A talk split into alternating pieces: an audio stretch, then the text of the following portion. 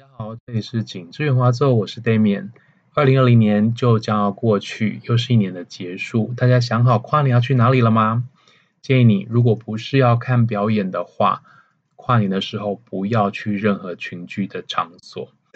那在这个时候呢，我想要回顾一下过往的新闻。在近几年呢，景致圆滑奏网志跟 WordPress。呃，还有粉专上面呢，我都有陆续的在发呃各式各样的新闻，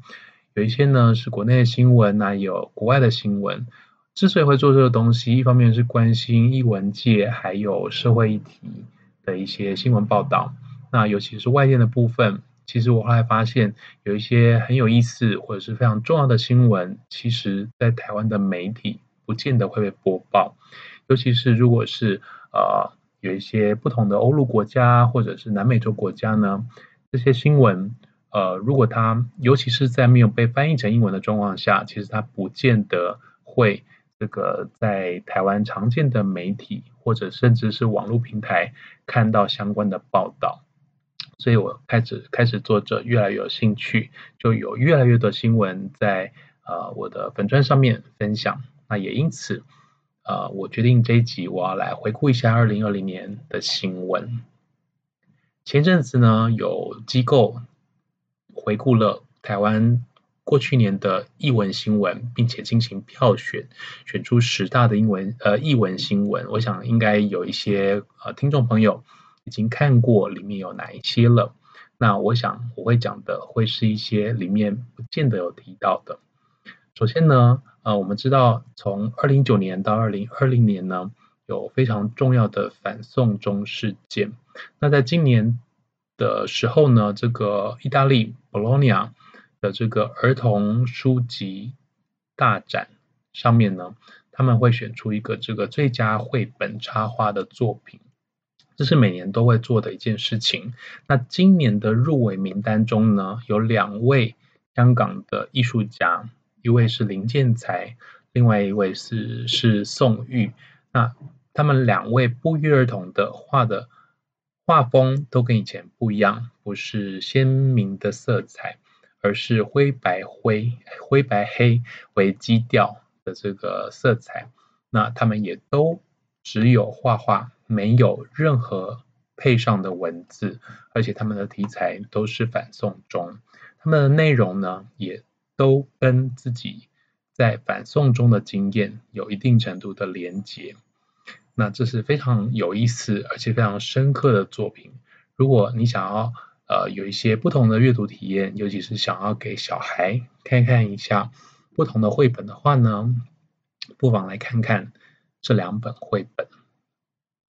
那另外在国内的其他新闻部分呢，有一个很重要的是，呃九月的时候我们看到呃。在其实，在过去这一年，陆续的呢，都有人在倡议说要想办法保存台中的天外天剧场，这是非常重要的一件事情，因为它本身非常特殊的架构、建筑的工法跟架构，还有它历史上的意义。但是问题是，台中市的文化局在二零一九年不顾专业。不肯给天外天古迹的身份。那后来虽然文化部出面指定把天外天作为暂定古迹，但是这个暂定古迹是有效期的，效期是在十月二号的时候要到期。所以大家那个时候，呃，就是呼吁呃众人来联署，来展呃想办法为这个天外天争取保存的机会。最后我看到的新闻是在十月六号的时候呢。台中的市议会有针对这个讨论，但是后来没有进一步的消息。如果你有听说后续的发展的话呢，欢迎跟我说一声。这个要讲的新闻呢是表演艺术图书馆的装修改建。这个呢，呃，当初国家两厅院所给的时程表是说六月中的时候表图要关闭来做整修，二零二一。二零二一年的元旦的时候才会重启。表演艺术图书馆呢是一个非常珍贵的场所，它呢是两厅院所附设。那除了两厅院表演相关的资料收藏之外呢，还有收集非常多表演艺术相关，包括音乐、舞蹈，还有剧场等等不同表演艺术相关的书籍。那只要是呃两厅院之友的会员，就可以进入阅览。那不同的卡的等级也可以有不同的借阅的数量。那一般的民众其实也可以进去啦。如果你有拿身份证去的话，我记得是最多可以两次进入阅览。不过那个时候呢，就在年初的时候，其实就陆续有风声呃泄露出来说，呃改建之后呢，会变得非常不一样。第一个就是呃空间应该是不会变大，但是会从开架式改成闭架式，这个是大家非常在乎的一件事情，因为表图的首页网页首页检索功能其实做的并不好，所以如果要从呃，网页上面去搜寻，然后来选择要借什么书籍的话呢，接到的不见得是呃非常符合借阅的效益。那可是两厅院针对这些问题都没有正面回复，后来呢，才在五月的时候开了一个所谓的听院松这个 Facebook 的社团。那讨论的内容呢，就一开始真的给人家印象非常的恶劣。后来的印象也没有好到哪里去，因为一开始就是放了一堆非常，呃，放了国外各式各样的图书馆，甚至是跟图书馆完全没有关系的图案，要大家发想，针对大家心目中的文化客厅是什么样子来做发想。那可是为什么我们要一个客厅？我们要的，我们需要的是一个图书馆，要一个客厅做什么？院呢通过中央社来发出他们的澄清，说这可能是沟通不足而造成误会。两厅院对客厅的想象不是呃活动一定要发生在表图内，也可以延伸到交谊厅或者是戏台卡展空间。但是拜托，这个我们本来就知道了。你如果真的要空间的话，你可以把中正庙里面的铜像移走，把它封起来，看你要怎么做，做成游泳池都可以。那如果重点是表图的空间，就是这么小的话，你要想象一堆很天马行空的东西到底有什么用呢？表图第一个会被取消吗？第二个如果没有被取消的话，是呃开架式会变成壁架式吗？这个是大家真的关心的事情。而且明明六月十五就要关起来，准备施工的前置作业，那七月的时候应该就会开始改建。那为什么要在五月的时候才弄这个工作坊，然后之后办了相关的讨论，可是又是摸头的动作，根本没有实质效益。为什么大家问的问题没有第一时间明明就有答案，却不肯认真来面对，只是一昧的搪塞跟逃避，这实在是非常糟糕的做法。这个是武汉肺炎相关的新闻。台湾在疫情控制上面，对于呃，相对于其他国家来说，算是做得还不错的。那我们也可以看到说，台湾呢，呃，其实很早就想到说，要针对译文产业来做补助，啊、还有振兴方案，比如说后来做的艺 FUN 券。那其实我们后来看到世界各国陆续推出，或者是其实没有什么很积极的作为。相对来说，台湾至少。开始有想到这个区块，而且有余力来做这样的事情。不过，呃，国内关于武汉肺炎至少有两呃两则过往的呃新闻是比较算是负面的新闻，那也值得大家牢记，作为以后的借鉴。第一个呢是当初 NSO 跟 Brett Dean 的合作。产生的风波，那个时候，Brett Dean 这位澳洲的作曲家及中提琴家，啊、受 NSO 之邀来同台合作。那这是在二月底跟三月初的时候，呃，在之后呢，呃，Brett Dean 飞回澳洲确诊武汉肺炎。那他应该是在来台湾之前就在英国感染的。那问题是说，呃。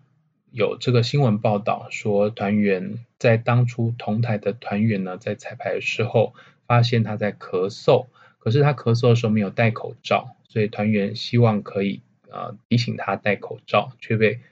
乐团的高层压制下来。那据说，据这个爆料内容，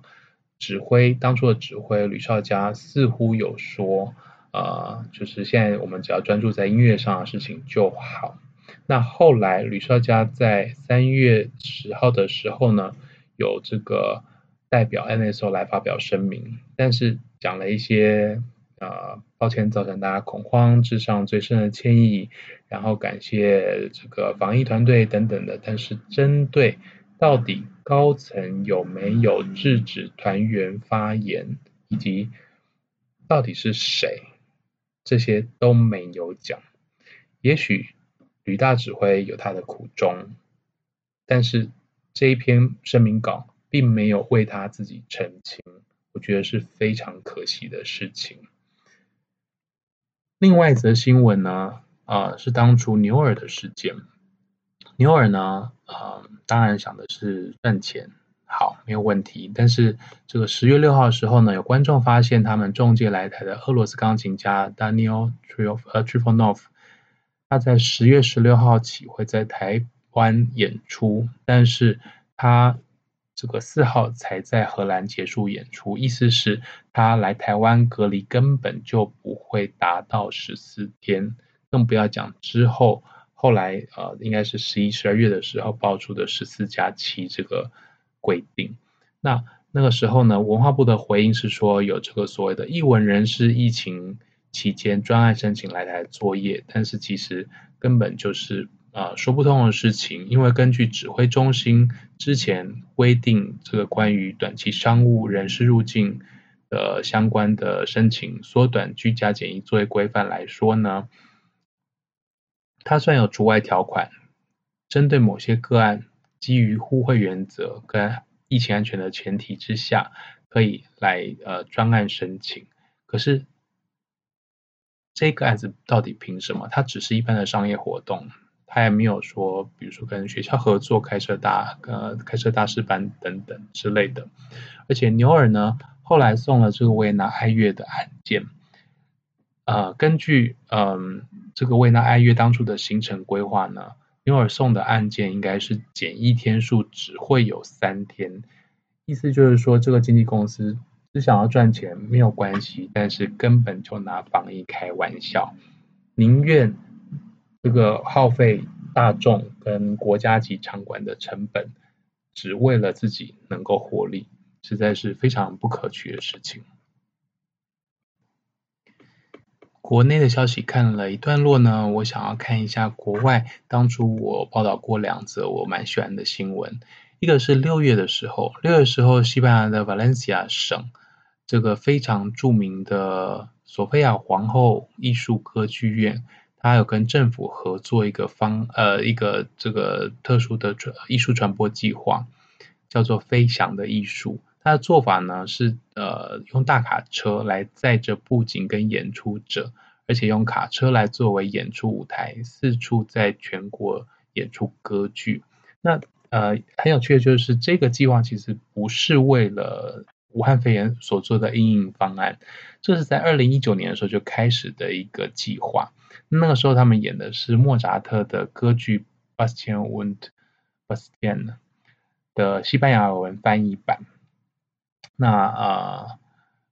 这个台台湾有人翻成可爱的牧羊女。顺带一提，这出歌剧呢，在二零二一年的时候呢，呃，台北爱乐歌剧工作坊据说要演出这一出戏，所以有兴趣的朋友可以注意一下。这个呃，他们演出这个计划呢，在二零一九年的时候有留下录影，在 YouTube 上面可以看到，你可以看到这观众反应还蛮不错的。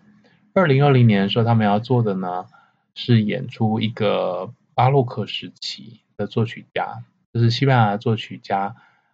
Vincent Martin i s o l e 他第一部歌剧作品《Il Dottore Bulatto》的西班牙文翻译版。好，那重点是，嗯，他们的这个计划最重要的就是他们会尽量的下乡。他们会看看说，呃，当地的比如说软硬体设施，那特别会针对一些软硬体设备相对不足的地方，把大卡车开到那边去来做表演。当然，他们选的剧码相对来说都不需要很多演出者，那他们用的演出者呢，也都是这个比如说音乐学院里面的学生，让他们有上台演练的机会。那另外一方面又可以拉近呃这个一般不太容易听到歌剧的平民百姓跟歌剧的距离。再来这则新闻呢，呃，是六月十七号的时候我发的一篇文章。这个应该，这可能是那个粉砖有史以来啊，可能是可能是点阅率跟触及率最高的呃的，不管是新闻或是一般的讯息或者是文章，应该是以任何类型来说都是 这个触及率最高的。这是一个我觉得蛮。嗯，正面的新闻。呃，这则新闻讲的是美国女高音 Laura Akin。Laura Akin 呢，她是常驻在德国啊、演出。那她这个是一个抒情华强女高音，他有跟很多出名的指挥家跟剧院合作过，比如说他曾经跟 Ricardo Muti 呃。就是 Muti 有请他去 audition，然后有这个挑选他去演一些重要的角色，而且他除了唱我们常见的这个抒情花腔角色，包括比如说机器娃娃，或是他唱 Lulu 之外呢，他有唱不少现代作品。我觉得他是蛮聪明的音乐家，而且我前一阵子看到他在去年演出杨纳杰克的 Macropolis。事件这出我非常热爱的歌剧，他明明是这个明明是一个 spinto 的角色，可是他可以处理得蛮好的，而且声音音音质没有明显的受损状况，我觉得非常厉害。那这个 Aking 的新闻呢，是他呃也是跟许多的表演艺术从业人员一样，遇到合约被取消的问题，就是。武汉肺炎的疫情使得很多剧院都要关起来，不能够演出，所以他们的演出被取消了。那 Akin 呢？他虽然碰到这样的状况，但是他没有想到要申请纾困。虽然他住在德国，原因呢？他在那个一篇这个国外杂志给呃呃跟他的专访里面，他有提到，他说他第一个他以为是这个固定的雇员才能够申请这样的纾困，第二个。他常常去意大利表演，然后他的母国是美国。他想说，美国、意大利都没有这些什么纾困的方案啦，所以他居住的德国，他其实也没有特别想到说会这样做。后来知道的时候，他觉得蛮不可思议的。而且重点是，当他听到德国有针对艺术家做纾困的时候呢，他那个时候已经去做清洁工了。所以德国推出第一波纾困的时候，他其实。那个时候是累到没有力气去申请纾困，那他去做什么呢？他后来跑到超市去工作了三个半月，领的是最低工资，每个小时九欧元。那那个时候他这个新进超市的时候搬搬货啦、理货等等的，那他遇到的同事大部分是二十三岁左右的年轻人，他已经五十六岁了。那这些同事呢，虽然不至于不友善，但是对于他是所谓呃歌剧歌唱家这一件事情，其实没有很大的兴趣。那因为他年纪没有说很年轻，所以要做这样子的劳力活，除了他体重因为这样子减轻，还造成膝盖痛、血压升高等等问题。但他觉得说，至少自己有在赚钱，可以帮助别人，而且他除了工作之外呢，他仍然每个周五会去他家附近的老人养院举办下午茶音乐会，而且不是只是唱个几首歌，他会每一次很认真的定一个主题做海报，然后呢，每一次会选择这个差不多四十分钟的咏叹调跟二重唱去表演。我想应该是因为他这么这个正面向上的精神，所以当初这一个新闻似乎是。啊、引起了许多读者的回响。讲到武汉肺炎，我想，呃，非常多的表演艺术家受到了非常大的打击，呃，因为他们被取消的这个演出呢，不能够拿到钱。可是，就像 I 呃 Akin 他自己有讲到，他说，比如说他们请的助理啦，或者是他们去呃做的一些 subscription，比如说他们可能订订阅某一些相关的服务，为了他们的工作，他们所这个可能雇佣的某一些服务呢，他们是不能够随便取消的。他们不能说，哎，我现在没有薪水啦，或是我表演合约被取消，然后我就要因为这样的状况，我就要引用 force ma 呃 force mature 就是这个不可抗力的条款来取消掉。这边说收入面他们受到打击。可是支出面又等于再次受到打击，因为他们不能够补付。那而且坦白讲，纾困方案其实各国都面临一个问题，就是说看起来先获得帮助的会是剧院和团体，所以自雇者其实仍然是蛮辛苦的。就像其实呃十二月底的时候，我非常喜欢的美国抒情次女高音 Sasha Cook，她。她其实在，呃，她就讲到，她说，呃，其实她在过往这一年呢、啊，他有开设了这个 YouTube 频道，非常建议大家订阅。那他在他的粉丝专业或是他的 Facebook 个人页面呢，他也不时会放上他自弹自自唱的影片。那可是坦白说，虽然他们偶尔会有可能一场。线上的转播演出是会收门票，或是这个鼓励大家打赏的。可是大部分发的影片其实是就是自己发的，然后没有特别的，他们其实没有办法有有什么收入来源。那他有讲到说，这个旧金山歌剧院呢，他们有帮他们争取到，就是说，呃，旧金山歌剧院取消这些这个 freelance 表演者。的合约呢，他们会针对呃这些独唱家去做一些补偿的部分，那他觉得非常感谢，因为如果不是这样子的话，其实歌剧院真的是可以不要管这方面的事情，但是后果就会是他们没有收入，那会受到非常大的影响。当然，我们也看也可以看到，就是说，当然除了个人之外呢。很多团体，包括非常著名的团体，其实都受到很严重的影响。比如说三月的时候，三月的时候呢，国际三大信评机构之一的 Moody's 就把这个美国大都会歌剧院，它的控股公司，好，还有太阳马戏团也是控股公司，他们的这个信用平等降评。那如果你有在金融界待过，或是如果有这个买过债券的话，就会知道这个国际性评如果调降的话呢，意味着他们这个举债成本就会往上升。可是他们就是已经是因为财务结构不佳，比如说 Metropolitan Opera Association（NY），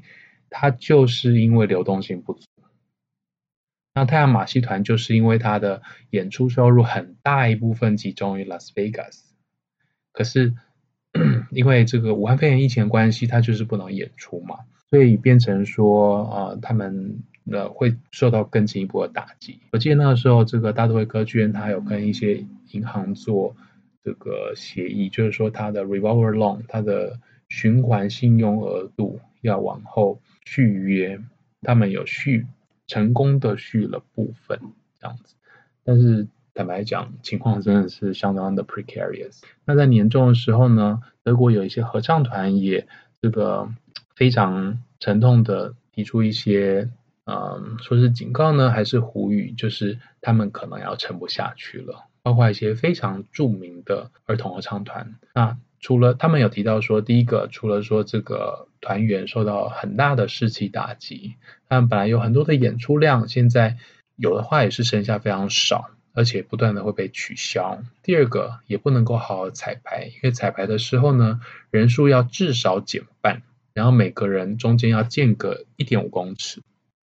这对团员的士气是很大的打击。而且当他们没有足够的训练的时候，其实整体的声音是没有办法维持一定的。关于武汉肺炎，我会想要讲的，就是坦白说，这段时间我们应该认清楚了某些人的嘴脸。比如说，有些人就是不肯认真防疫。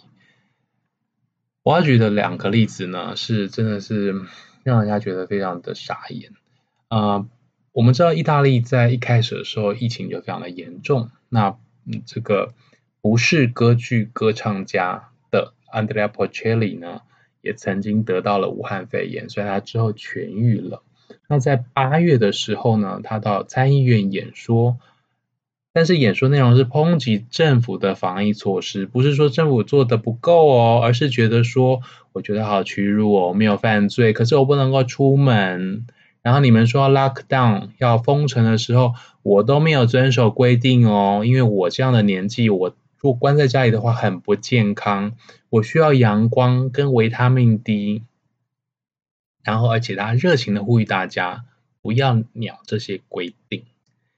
他说：“我六十一岁，我有个八岁的女儿，他们到学校还要用亚克力隔板隔开，还要戴口罩，这是非常难以想象的事情。”那当然，后来就被人家抨击得很惨。好，因为第一个，他一开始他其实有说，意大利的疫情没有那么严重啊。其实我认识，呃，就是这个得到武汉肺炎然后死掉的人几乎没有嘛。然后呢，就被人家骂得要死。很多人在 Twitter 上面呢贴了他们的亲朋好友因为武汉肺炎而过世的照片，然后 tag 他，tag 的内容是 Bocelli，你很可耻。嗯，而且也有人跳出来说：“Hello，你住的是什么样的房子？你住的是两三层楼的别墅，然后有一个很大的花园，你要在这样的地方 lock down，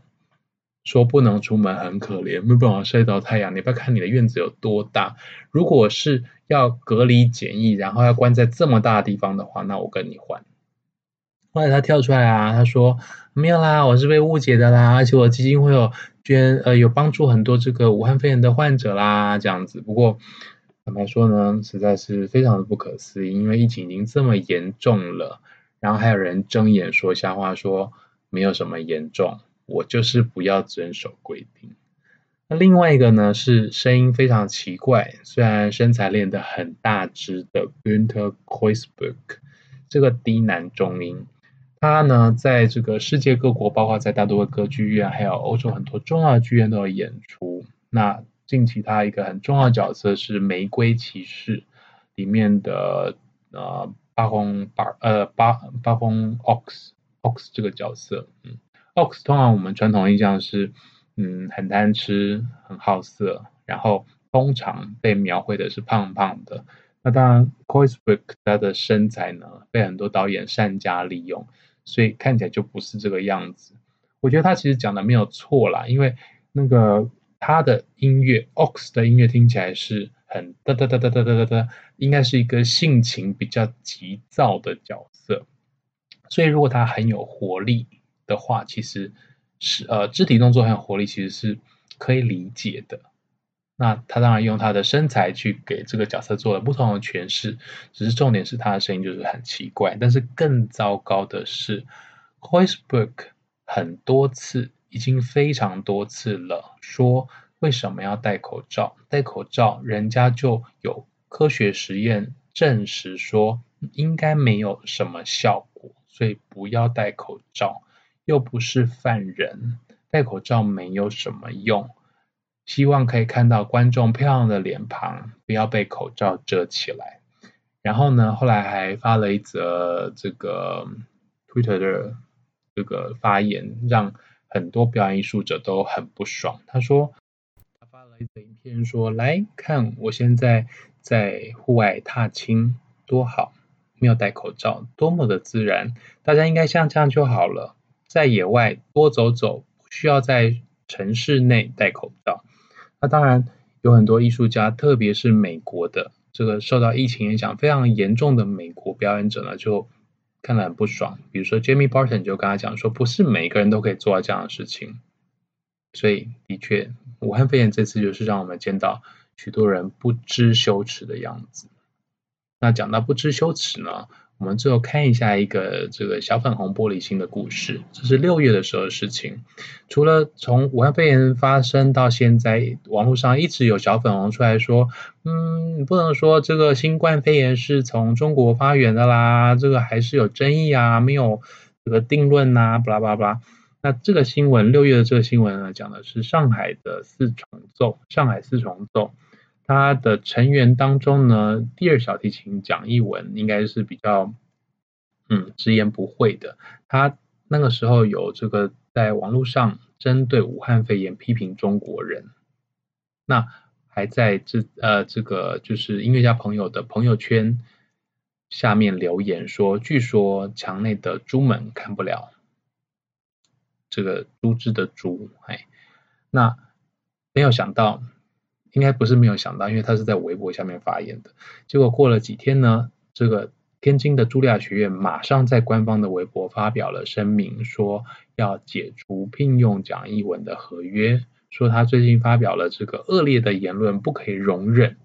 这是他种族呃歧视的行为，学院给他最强烈的谴责，所以解职。不过，嗯，讲到种族歧视呢，我们看一下今天要讲的最后一个区块是啊。嗯今年一个很这个越演越烈的黑命贵浪潮，英文的原文其实是 Black Lives Matter 啊哈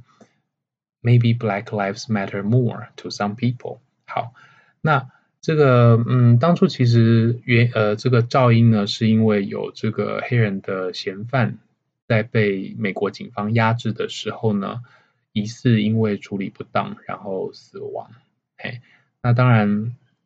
这个有很多关于这方面的争论啦，这样子，但是后来就呃有这个 Black Lives Matter 的活动，然后包括有上街示威啦，然后也有示威的人砸店啦等等各种的，嗯，在行为跟言论上面出呃就是这个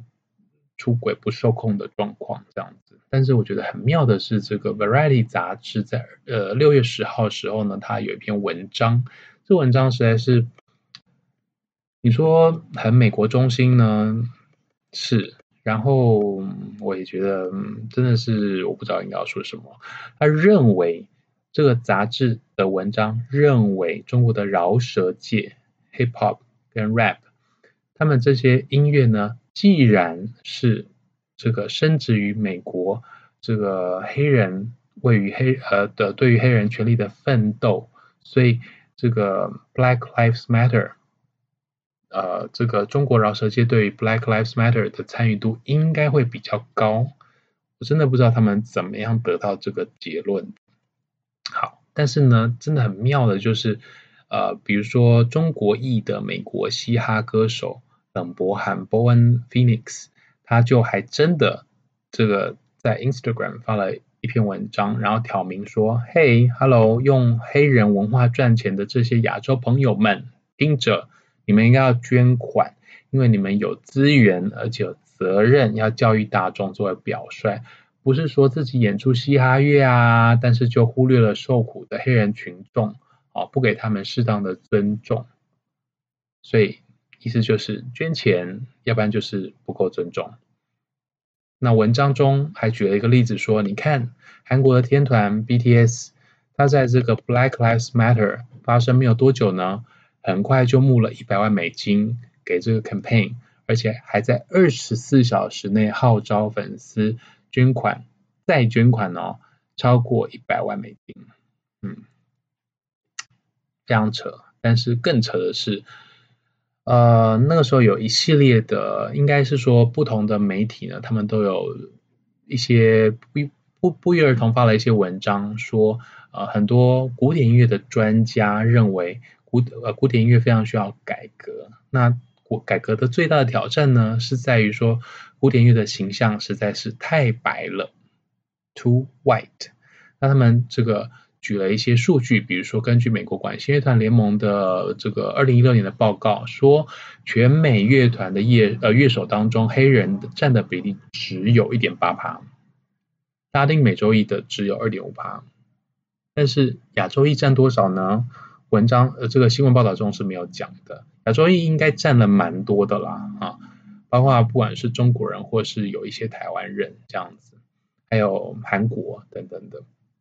OK，那呃，像比如说旧金山的呃论坛报就说，嗨，你看我们的这个旧金山交响乐团几乎只有演奏白人男性的作品嘛，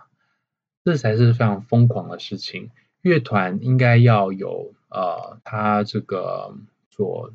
就是呃聚焦的曲目，然后他要如果他要聚焦某种曲目，要养成适当的风格的话，他不可能一天到晚把曲目换来换去。他当然可以做分散，他当然可以试图去这个开拓不同的曲目，但是他不一定要这样做。重点是演出什么作品，是不是能够真的把这个作品演好，然后养成适当的风格。那当然，像欧洲媒体不一定是这样看的。比如说，法国很出名的古典乐杂志《Diapason》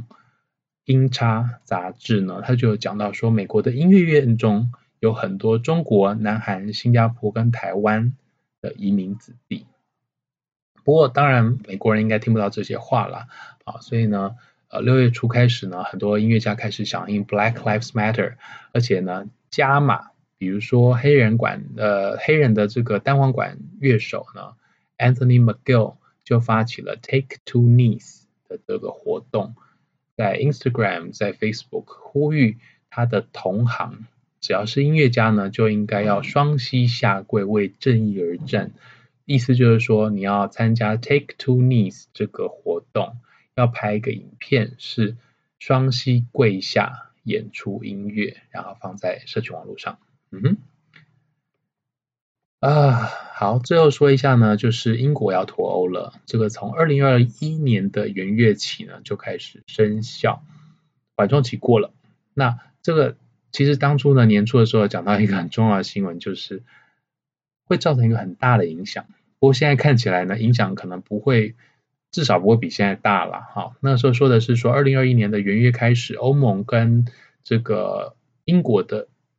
艺术家跟运动家，如果要相互出入对方国家的话，会需要申请签证。那目前是不需要的。那其实那个时候，英国的音乐家协会呢，就是对这个其实有呃蛮失望的。他们有呼吁当局要呃提供音乐家两年多次签的这个方案，因为如果真的取消免签的话，艺术演出的成本会大幅增加。我们知道，比如说呃像呃器乐也是这样子，但是比如说歌剧的话，歌剧可能是前几年就要把人 book 下来。好，然后去排戏码，然后要邀哪一些导演、制作相关的人员跟歌手，其实都要先敲下来。那如果签证变得这么的不灵活的话，其实会造成非常大麻烦跟额外的成本。不过，武汉肺炎这样一搞呢，其实我们不知道到底会要弄到什么时候，应该是到可能二零二一年的年底，看看有没有机会逐步收尾吧。关于艺术黯淡的展望呢，其实，在二零二零年下半年的时候，英国政府有一则广告，其实就可能透露了一般人，包括一些政府官员对于文化艺术从业者的看法了。那时候有一则广告呢，造成轩然大波，它内容是鼓励文化艺术从业者转换跑道，干嘛呢？去从事网络科技业。这则广告呢，是一个芭蕾舞者的图片。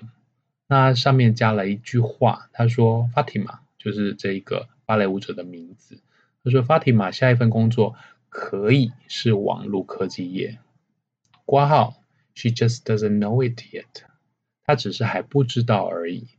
这个广告意思就是说呢，嗯，他还不知道他有这样的潜力哦，但是其实他可以转职到网络科技业，他要去受相关的训练就可以。那当然，这个被。批得非常的惨啊，比如说像这个科技文化体育部长 Oliver Dowden，这个真的看到真的是呃被骂得很惨的时候，赶快出来灭火，说他其实不赞同这则广告传递的讯息，他也没有同意要发这样的广告啊。不过呢，他们印度裔的财政大臣在十月六号的时候，其实才接受访问，说他才刚刚说过说。Musicians and artists should be retrained。音乐跟艺术家呢，应该要重新被训练技能。意思就是说，武汉肺炎，嗯哼，疫情很严重，然后 lockdown 不知道会多久，所以其实应该要重新去训练技能了，可能不要再从事这个产业了。可是，我觉得，呃，武汉肺炎有一个很大的影响是说，人类的生活可能会。从此有很大的改变。也许因为它是 RNA 病毒，那它会呃有变异，然后坦白说，我们不知道它会到底会对未来有持续多大的影响。它最大的麻烦就是这种病是它不见得会是重症，但是它会很快瘫痪医疗系统，因为它需要不管是隔离或者是感染的人要占用医院呃医疗资源，那。对，它其实很容易就把这个资源占掉，所以，嗯，人类生活是不是还是可以跟过去一样呢？传统表演艺术是大家要到剧院去看表演，嗯，大家一起坐下来看舞台上，可能有一个人，可能有很多人，然后很多精致的表演艺术呢，是需要长年累月的培养。培养出他们的技能，一个音乐家从小做训练，接受乐理，甚至是语言，然后不断的磨练他的记忆等等的。那如果今天不能够群聚了，这些艺术要怎么活下去？不知道，不知道未来会是什么样子。这期 Podcast 就要到这里告一段落了。二零二一年即将到来，先预祝大家新年快乐。然后呢，请大家记得勤洗手，戴好口罩。口罩确实遮住口鼻。那如果在人多的场所，就算是户外，请记得要戴好口罩。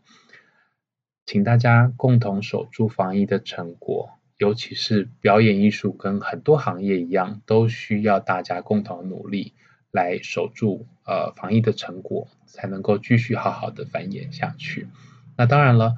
我想有一些表演艺术工作者，毕竟。就算接下来是好好的正常演出，过往这一年，二零二零年，他们也少了很多收入。所以，如果大家心有余力的话，请去购买他们的产品，或者是掏钱买门票支持他们的演出，或者是呃用别的方式购买他们的服务，比如说他们上课或是听讲座等等的。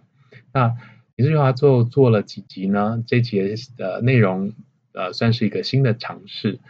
那希望大家。后呃，这个后续呢，如果有想要听的新闻，或是想要分享的新闻呢，都可以留言给我。呃，有最方便的方式是到景致圆滑奏的粉专上面传送讯息给我就可以了。那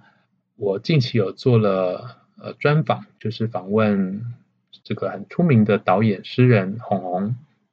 这个专访非常难得的机会。那如果各位朋友想到说想要听什么样子的访问，或者是希望我访问谁的话，也可以跟我说一声，我会试着去努力。那请大家记得订阅景志华走的 Podcast，下次见。